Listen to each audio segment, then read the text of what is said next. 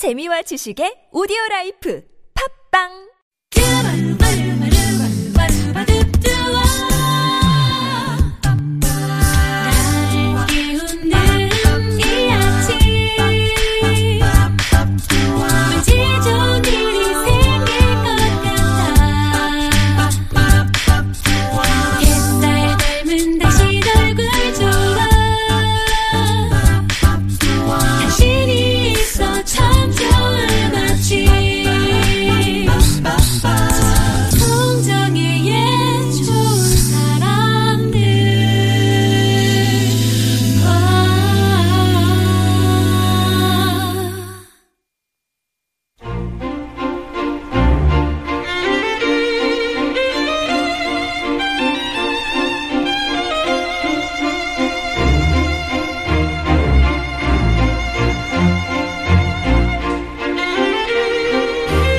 오프닝 씬은 아무것도 모르는 관객에게 보내는 백지의 초대장이다. 전대미문의 이야기꾼 쿠엔틴 타란티노 감독의 말인데요. 그렇다면 이 시간은 아무것도 모르는 관객을 극장으로 안도한, 인도하는 초대장이 아닐까요? 김세윤의 영화를 만나다 영화 읽어주는 남자 김세윤 작가 오셨습니다. 안녕하세요. 네, 안녕하세요. 예. 개봉작을 갖고 오시니까 진짜 네. 초대장을 들고 오시는 그런 느낌이에요. 네. 오늘은 어떤 영화인가요? 그 아무것도 모르는 관객에게 보내는 백지의 초대장이라는 게 오프닝 씬이라고 말씀드렸잖아요. 네. 이 영화는 오프닝 씬에서부터 그 초대를 거절하기 힘든 아, 예. 어, 여러분이 잘 아시는 화가죠. 빈센트 반 고흐. 네. 근데 사실 우리가 빈센트 반 고흐에 대해서 무얼 아냐?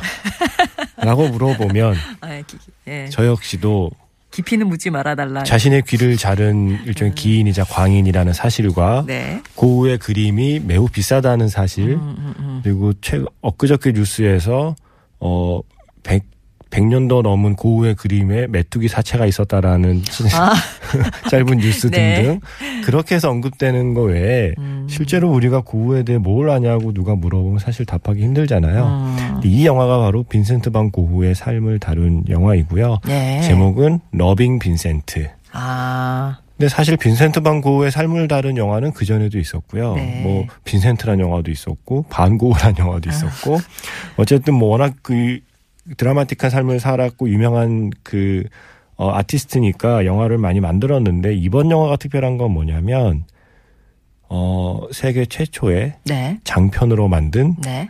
유화 애니메이션. 아, 우리가 보통 애니메이션 그, 그 쉽게 말하면 빈센트 반 고흐의 그림처럼 만든 그- 애니메이션인 그, 거죠. 고풍의 그림이 나오는 네. 거예요, 쭉. 음. 그러니까 수채화하고 유화할 때 네. 그 수채화가 아닌 유화의 느낌으로 어. 애니메이션을 만든 거죠. 저도 약간 수채화 느낌의 애니메이션을 몇 편 봤고요. 네. 중국에서 만든 수묵화 애니메이션까지 봤거든요. 근데 저도 유화 애니메이션은 처음이에요. 아, 이 세계 최초로. 예, 그러니까 아마 단편은 있었는데 이 영화를 만든 감독이 본인이 단편으로 유화 애니메이션을 만들기도 했으니까 어. 단편은 있었지만 상업 영화 시장에서 장편 애니메이션으로 만 그를 유화로 전체를 만드는 시도는 어. 이번이 처음이고요. 어, 되게 오래 걸렸겠어요. 이게 이제 기획부터 하면은 10년. 일일이 그림 그리고 한 그 기간만 딱 뭐 그것만 정확하게 따지면 한 2년. 어. 예. 근데 이거는 처음에 그 예고편이 공개되고 나서 엄청나게 화제를 불러일으켰죠. 일단 백문이 불여일견이라고 예고편을 보는 순간 지금까지 한 번도 보지 못한 질감의 화면인 거예요. 네. 그러니까 유화라는 건 그 캔버스 위에 붓터치의 흔적이 다 그대로 드러나는 거잖아요. 약간 이렇게 네. 물감이 뭉친 것 같은 덕지덕지의 느낌. 그렇죠. 바로 정확한 표현이죠. 네. 덕지덕지. 예. 그러니까 물감이 뭔가 덕지덕지 끈적끈적하게 붙어 있는 듯한 그 질감 자체가 유화의 특징인데 네. 애니메이션에서 본 적이 없는 그 유화의 질감이 있는 예고편이 아. 공개되면서 작년인가 한번 난리가 났어요. 이미 네. 그때부터. 근데 이거는 사실 그러고 나서 사람들이 이건 대체 무슨 작품이냐. 음. 그리고 나서 하나하나 공개된 게 사실 사람들을 압도한 건 먼저 숫자였죠. 방금 말씀드린 대로 기획하는 데만 10년이 음. 걸렸고 이 빈센트 반 고흐의 작품, 실제 빈센트 반 고흐가 그린 작품들을 살아 움직이게 만드는 작업인 거거든요. 네. 그러니까 가령 별이 빛나는 밤, 이 영화의 오프닝이 그 유명한 별이 빛나는 밤이라는 그림에서 시작을 하는데 네. 반 고흐의 그 별이 빛나는 밤은 그냥 그냥 고정된 이미지잖아요. 네. 영화가 시작하면 그 고정되어 있던 별이 빛나는 밤이 움직여요. 어. 별이 빛나는 밤 그림 속에 구름이 흘러가고 어. 그 안에 이렇게 별들이 움직이기 시작하고 카메라가 카메라가 아래로 내려오면 별이 빛나는 밤 안에 있는 그 그려져 있는 마을이 나오고 어. 마을 안으로 카메라가 들어가면 사람들이 움직이고 그러니까 어. 고우가 그냥 한 컷으로 이렇게 포착한 이미지 안 이미지의 앞뒤 장면과 음. 그 이미지 이면을 상상해서 그 이미지를 살아 움직이게 만드는 작업인 거거든요. 예. 그래서 고흐가 실제로 남긴 작품 한 100, 130여 점의 원작을 이 영화를 다 이 영화로 다 볼 수가 있고요. 아. 그 원작 한 130점을 자리에서 보는 거네요. 물 아. 바탕으로 이- 그 가운데 프레임이 그 세로로 그린 그림도 있잖아요. 네. 근데 영화는 가로잖아요. 네. 그럼 고흐가 그리지 않은 나머지 나머지 여백은 상상으로 그려서 아. 고흐라면 이것 이렇게 채워 넣었을 것이다라는 상상으로 그려서 이제 다 프레임을 맞추는 작업들인 거죠. 우와. 그렇게 해서 어 10년에 걸친 기획 기간이라는 숫자 그리고 고흐가 남긴 130여 점의 작품을 예. 거의 그 영화에 다 담았다는 그 숫자 예. 세 번째는 그 작업을 하는데 동원된 화가 애니메이터가 아닌 화가가 아. 자료마다 다른데 이게 그러니까 컴퓨터로 작업한 게 아니라 다 아닙니다. 손으로 수작업으로. 예, 손으로 아. 그러니까 그렇게 참여한 사람이 107명. 음. 그러니까 총 전 세계에서 한 4천 명 가량 지원자가 몰렸는데 예. 어 그러니까 애니메이션을 해- 한 애니메이터들이 아닌 화가죠. 네. 화가 지망생이거나 화가이거나 어. 유화 작업을 하고 고흐 그림을 좋아하는 화가들이 어. 100명 넘는 사람들이 2년 동안 매달려서 아, 근데 그 톤을 맞추는 것도 되게 힘들었겠어요. 그렇죠. 그 107명이. 그럼요. 그러니까 그게 결국 이게 아주 웬만한 성격으로는 이, 이 작업을 난 해내기. 힘들고요. 예. 네. 그래서 그런 숫자들이 합쳐서 결국 이 영화를 만드는데 그림 몇 장이 필요했느냐. 그러니까 유화라는 유화 애니메이션은요. 저도 그 메이킹 필름을 보니까 실제로 캔버스에 그림 한 장씩을 그려야 되는 거예요. 그러니까 음. 무슨 컴퓨터에 그림 그리는 그 그런 방식이 아니라 실, 실제 화가가 자기 그림을 그리듯이 실제로 캔버스 하나에 음. 그림 하나씩을 그리는 거거든요. 음. 근데 사람 움직여야 되니까 1초에 한 12장씩은 그려야 움직이는 효과가 나잖아요. 그래서 총 그림 그, 그 장수가 62,450장을 그린 겁니다. 우와. 100명 넘는 화가가 2년 동안 꼬박 매달려서 62,450장을 그려서 그거를 쭉 이어붙여서 사람 움직이는 애니메이션으로 만든 게 바로 어. 러빙 빈센트라는 작품이고요. 예. 이게 또 특이한 게 그 영화의 주인공들은 뭐냐면 실제 고흐가 그렸던 초상화의 주인공들. 네. 예, 실제로 고흐가 남긴 초상화 속의 인물들로 영화의 주인공을 만들었어요. 어. 영화에 등장하는 등장인물들은 실제 고흐의 초상화에서 걸어 나온 듯하게 실제 초상화 속 인물들을 주인공 삼았고요. 이제 그 중에서 그 이 영화의 주된 그 주인공이 되는 이- 그 주인공이 되는 인물은 아물랭이라는 인물인데 예. 그 아물랑이라는 인물은 사실 그렇게 그 유명한 초상화는 아니었는데 아 아르망 예. 아르망. 아르망이라는 인물이 그렇게 유명한 초상화는 아니었지만 오히려 그래서 주인공으로 발탁이 된 거죠. 그러니까 그래서 이 고우가 그린 실제 본인이 만났던 사람을 초상화로 그린 거잖아요. 네. 그 중에 자기에게 편지를 전해주던 그, 그 집배원의 아들이 이제 아르망인데 아. 아르망을 주인공 삼아서 이 아르망이 예. 고흐가 붙이지 못한 생전에 붙이지 못한 편지를 사후 1년째 되니까 일주기 될 즈음에 음. 뒤늦게 그 편지를 동생에게 전하려고 길을 떠나면서 이야기가 시작이 되고요. 음. 하지만 아시다시피 그 반고흐가 편지를 주고받던 동생도 형이 죽고 얼마 뒤에 세상을 떠났잖아요. 음. 그 편지를 전할 사람이 없어진 거잖아요.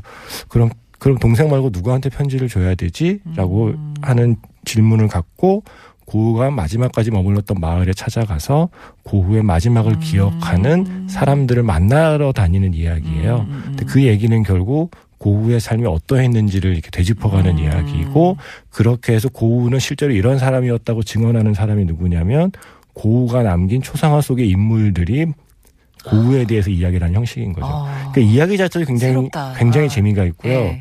그림은 뭐 말할 것도 없고요. 어. 재밌는 건 이제 그 살아 움직여야 되잖아요. 네. 실제 이게 배우를 캐스팅합니다. 아.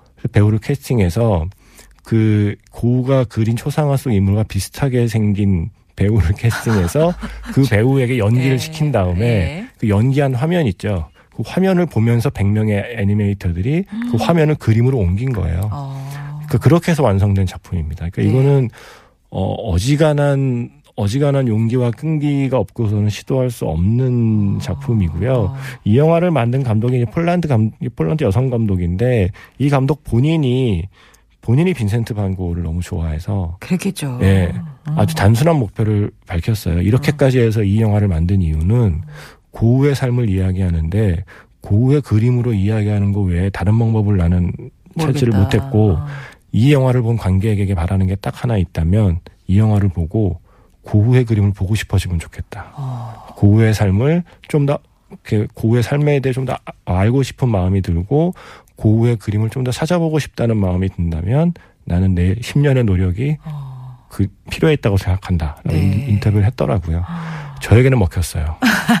저는 이거 이- 보고 나서 예, 고흐는 너무 유명해서 사실 어쩌면 너무 유명해진 사람에 대해서는 딱히 더 이상 새로 생각할 여지가 많지 않잖아요. 음. 그래서 고흐는 그냥 그런 사람, 유명한 사람, 자기 길을 자른 미친 사람, 음, 음, 음. 근데 뭔가 천재끼가 있는 화가 그리고 나서 살아생전에는 인정 못 받았지만 죽고 나서 엄청나게 비싸게 그림이 음. 팔려서 유족들만 유족들한테 좋은 일 하고 간 사람 뭐 이런 생각만 가- 하고 있었는데 음. 이 영화를 보고 나서 제가 뒤늦게 고흐의 그 편지를 묶어서 냈던 편지 그, 그 편지를 묶어서 낸 책, 책을 대학교 때 이후로 처음으로 다시 꺼내서 읽기 시작했고요. 어. 그때는 다 읽으니까 한번 유행처럼 읽었었는데 예.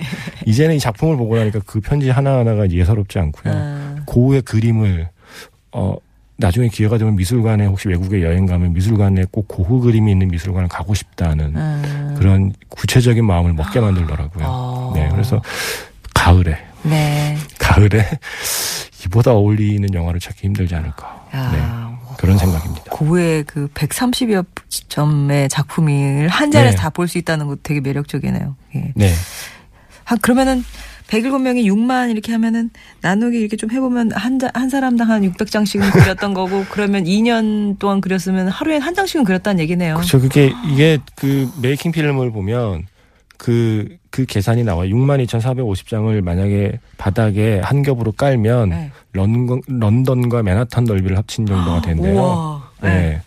그, 그 정도의, 그 정도의 작업량인 거고, 더 사실 조금 뒷이야기가 감동인 건, 네. 이 100여 명의 화가들 중에는 실제 화가도 있지만, 어, 화가가 되고 싶었지만, 아. 되지 못하고, 뭐, 그 스페인어 교사를 하던 사람, 네. 화가의 꿈을 꾸고 있었지만, 화가 배고플 것 같아서 그냥 카센터 수리공으로 살던 사람, 이런 사람들이 있었던 거예요. 음. 아. 근데 이 얘기를 듣고, 못다 이룬 화가의 꿈을 이루기 위해서 이 작업에 참여해서 어. 고흐의 그림을 그린 거죠. 그러니까 네. 마치 그 열, 그림에 대한 열정 하나로 그림 그리다가 세상을 떠난 고흐가처럼 처럼. 음. 네, 고흐를 동경하고 존경하는 음. 대부분의 화가 지망생들이 이. 영화를 통해서 애니메이션을 만들었다기보다는 사실은 자신들의 그림 작업을 한 셈인 거죠. 그러니까 그 이야기 자체도 좀 감동적이긴 해요. 네. 그렇군요. 예. 자, 오늘 개봉 영화 가운데 러빙 빈센트 예, 만나봤습니다.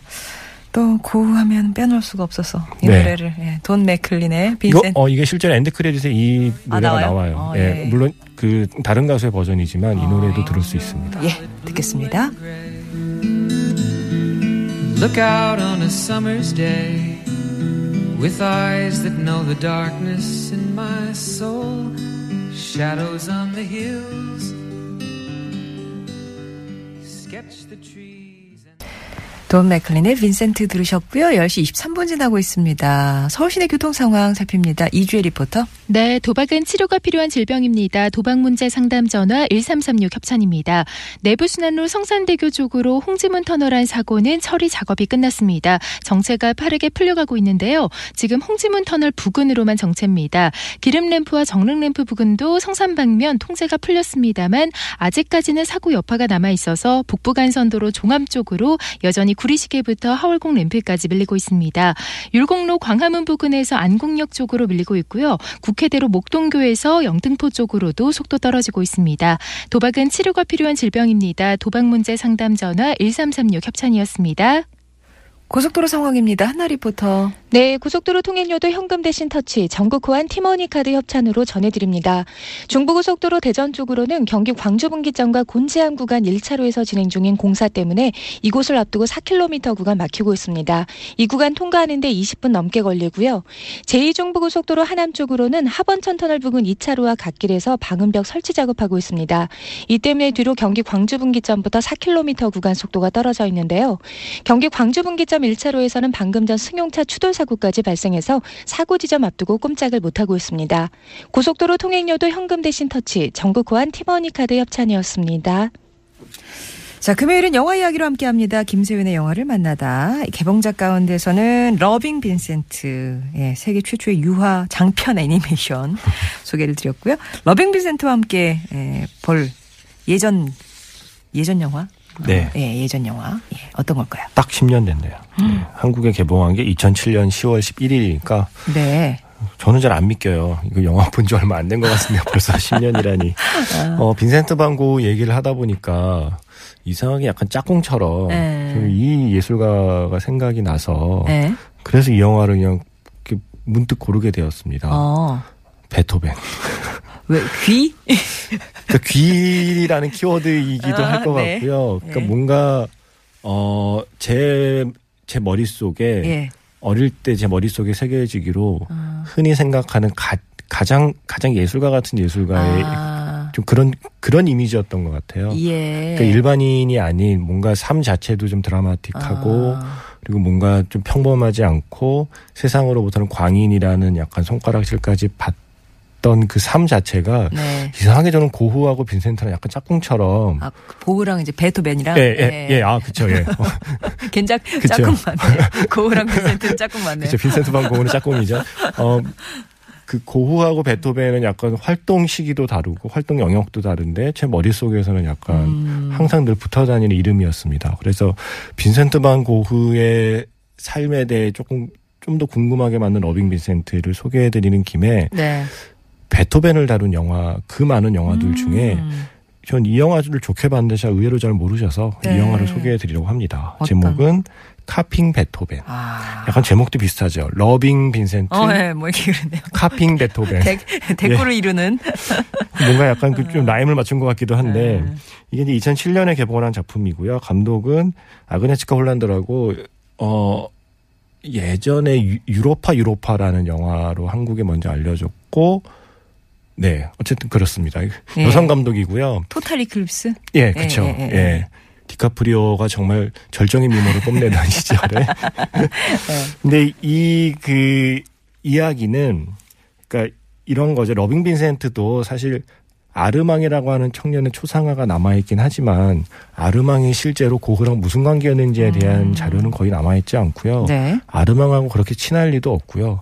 그리고 물론 가장 중요하게 고흐가 죽고 1년 뒤에 아르망이 고흐의 편지를 전하기 위해 사람들을 만나러 다닌 것 자체가 허구죠. 그냥 그냥 고흐가 그린 초상화 속에 아르망이라는 인물 하나를 따와서 가- 가상의 이야기를 꾸며간 거잖아요. 네. 근데 결국 그, 어, 그런 거죠. 이렇게 예전에 안정현 소설가가 그 했던 말이 결국 아흔아홉 개의 거짓말을 믿게 하려면, 아, 아흔아, 어, 단 하나의 거짓말을 믿게 하려면 아흔아홉 개의 진실을 뭐 필요하다. 이야기하라 뭐 네. 이- 이런 얘기를 한 적이 있거든요. 그러니까 다른 고흐에 대한 이야기나 진실이지만 결국 그 아르망이라는 거짓말을 통해서 고흐라는 진실에 접근해가는 방식이잖아요. 음. 그러니까 카핑 베토벤도 가상의 인물을 등장을 시키는 거죠. 네. 그러니까 그 가상의 인물이 뭐냐면 고, 그 베토벤이 9번 교향곡을 초연하던 그러니까 그 유명한 합창 교향곡, 음. 합창 교, 교향곡을 처음으로 연주하던 날의 기록이 남아 있는데 아. 기록에 따르면 귀가 잘 안 들려서 네. 연주가 끝나고 관중들이 환호를 하는데 그 환호를 잘 못 듣고 있는 베토벤을 음. 돌려 세워서 환호하는 관중을 보게 하고 그 인사를 시킨 여성이 있다라는 자료가 있대요. 아, 기록에. 네. 근데 그 여성이 누구인지는 모르는 거죠. 어. 그냥 뭐 어쩌면 오케스트라 단원이었을 수도 있고 음. 아니면 그냥 그 우리가 흔히 말하는 행사 진행자였을 수도 있고 네. 네. 그냥 뭐 그냥 아니면 맨 앞에 있던 관객이었을 수도 있고 누군지는 모르는데 한 여성이 그 관객의 환호를 듣지 못하는 베토벤을 돌려 세워서 관객을 보게 했다는 이제 기록을 보게 된 거죠. 아. 거기서부터 이야기는 시작해서 네. 이 여인이 누굴까? 그냥 우연히 베토벤을 돌려 세운 게 아니라 9번 합창 교육을 만드는데 뭔가 관련 있는 인물이면 어떨까? 아. 라는 이야기를 풀어가게 된 겁니다. 예. 그래서 안나라는 인물을 만든 거고요. 안나라는 인물의 이- 직업은 카피스트인데 음. 카피스트는 그야말로 이제 악보를 베끼는 사람인 거죠. 베토벤이 이렇게 그 작곡을 한 악보를 그러니까 작곡가가 작곡한 악보를 오케스트라 단원들이 다 음. 아, 볼수 볼수 있게 예. 이렇게 그 필사. 그쵸. 예, 예. 필사하는 거죠. 예. 이제 가령 이제 뭐 관악기는 관악기대로 현악기는 현악기대로 이제 자신의 파트가 있을 거잖아요. 예. 그러니까 그들이 보기 좋게 각자에게 맞는 악보를 이제 필사하는 게 copyist란 직업이 있었대요. 아. 근데 copyist를 copyist란 직업을 가진 안나라는 가상의 인물을 등장시켜서 귀도 들리지 않는 상황에 마지막 필생의 역작을 작곡하고 있는 베토벤을 찾아가서 네. 베토벤의 copyist로 일하던 안나가 본 베토벤의 삶을 그리고 있는 거죠. 아. 그래서 안나라는 여성의 눈에 비친 베토벤의 그 마지막 거의 광기에 가까운 예술혼이 뿜어져 나오던 아. 구번 교향곡을 만들던 시절의 베토벤의 삶을 재구성하는 형식인 겁니다. 네. 사실 안나는 그래서 사실은 가상의 인물이지만 저는 의외로 그 전에 베토벤을 다루었던 그 수많은 영화들보다 카핑 베토벤이 저는 제, 제 저에게는 좀 더 베토벤을 이해하게 만든 작품이라고 생각을 해요. 음. 베토벤의 일대기를 그리는 이야기가 아니라 음, 음, 음. 딱 마지막 귀도 들리지 않던 그 어떻게 보면 인생의 벼랑 끝에서 음, 9번 합창교향곡이라는 엄청난 작품을 만들던 그 시기에 집중해서 베토벤을 그 영화 속에서 그려내고 있는 거죠. 음. 예. 저에게는 베토벤을 다룬 영화 중에는 늘 첫 번째로 떠오르는 영화가 카핑 베토벤이라는 작품이고요. 아. 예. 이 영화에서 베토벤을 연기한 배우가 에드 해리스라고요. 한국의 설국열차에도 출연하면서 좀 많이 유- 유명해지긴 음. 했는데 사실 이 배우가 베토벤과 막 그렇게 많이 닮지는 않았어요. 네. 근데 영화를 보면 닮아요. 이상하게 닮아 보여요. 헤어스타일이. 에드 해리스는 머리숱이 좀 많이 많이 없는 어, 배우인데 어. 사실 에드 해리스가 진짜 닮은 아티스트는 따로 있어요. 네. 그 잭슨 폴록이라고 미국이고 유명한 그 화가죠. 그러니까 아. 붓에 페인트를 묻혀서 아무렇게나 뿌린 것 같은 그림으로 유명한 예. 잭슨 폴록의 전기 영화를 스스로 연출도 하고 주인공을 한 적이 있어요. 근데 그거는 되게 재밌는 게 본인도 별 관심이 없었는데 네. 주변에서 하도 닮았다 그래가지고요. 너는 아무리 봐도 잭슨 폴록이야. 사방에서 자네는 잭슨 폴록하고 너무 똑같다는 얘기를 하도 오래전부터 들으니까 이 사람이 누군데? 라고 해서 연구를 하다 관심이 생겨서 아. 직접 잭슨 폴록으로 그 분해서 막. 예. 본인이 이제 출연을 하고 본인 연출까지 한 적이 있었어요. 그래서 네. 어쨌든 예술가의 삶을 다룬 전기 영화를 스스로 한번 만들었던 적이 있어서 그런지 음. 에드 해리스의 수많은 연기 중에서는 카핑 베토벤에서 베토벤을 연기한 에드 해리스의 연기를 지금도 잊을 수가 없고요. 네. 예, 그 에드 해리스와 함께 하- 합창교향곡을 만드는데 기여한 여인으로 묘사된 어. 안나 역할은 다이앤 크루거. 예. 네.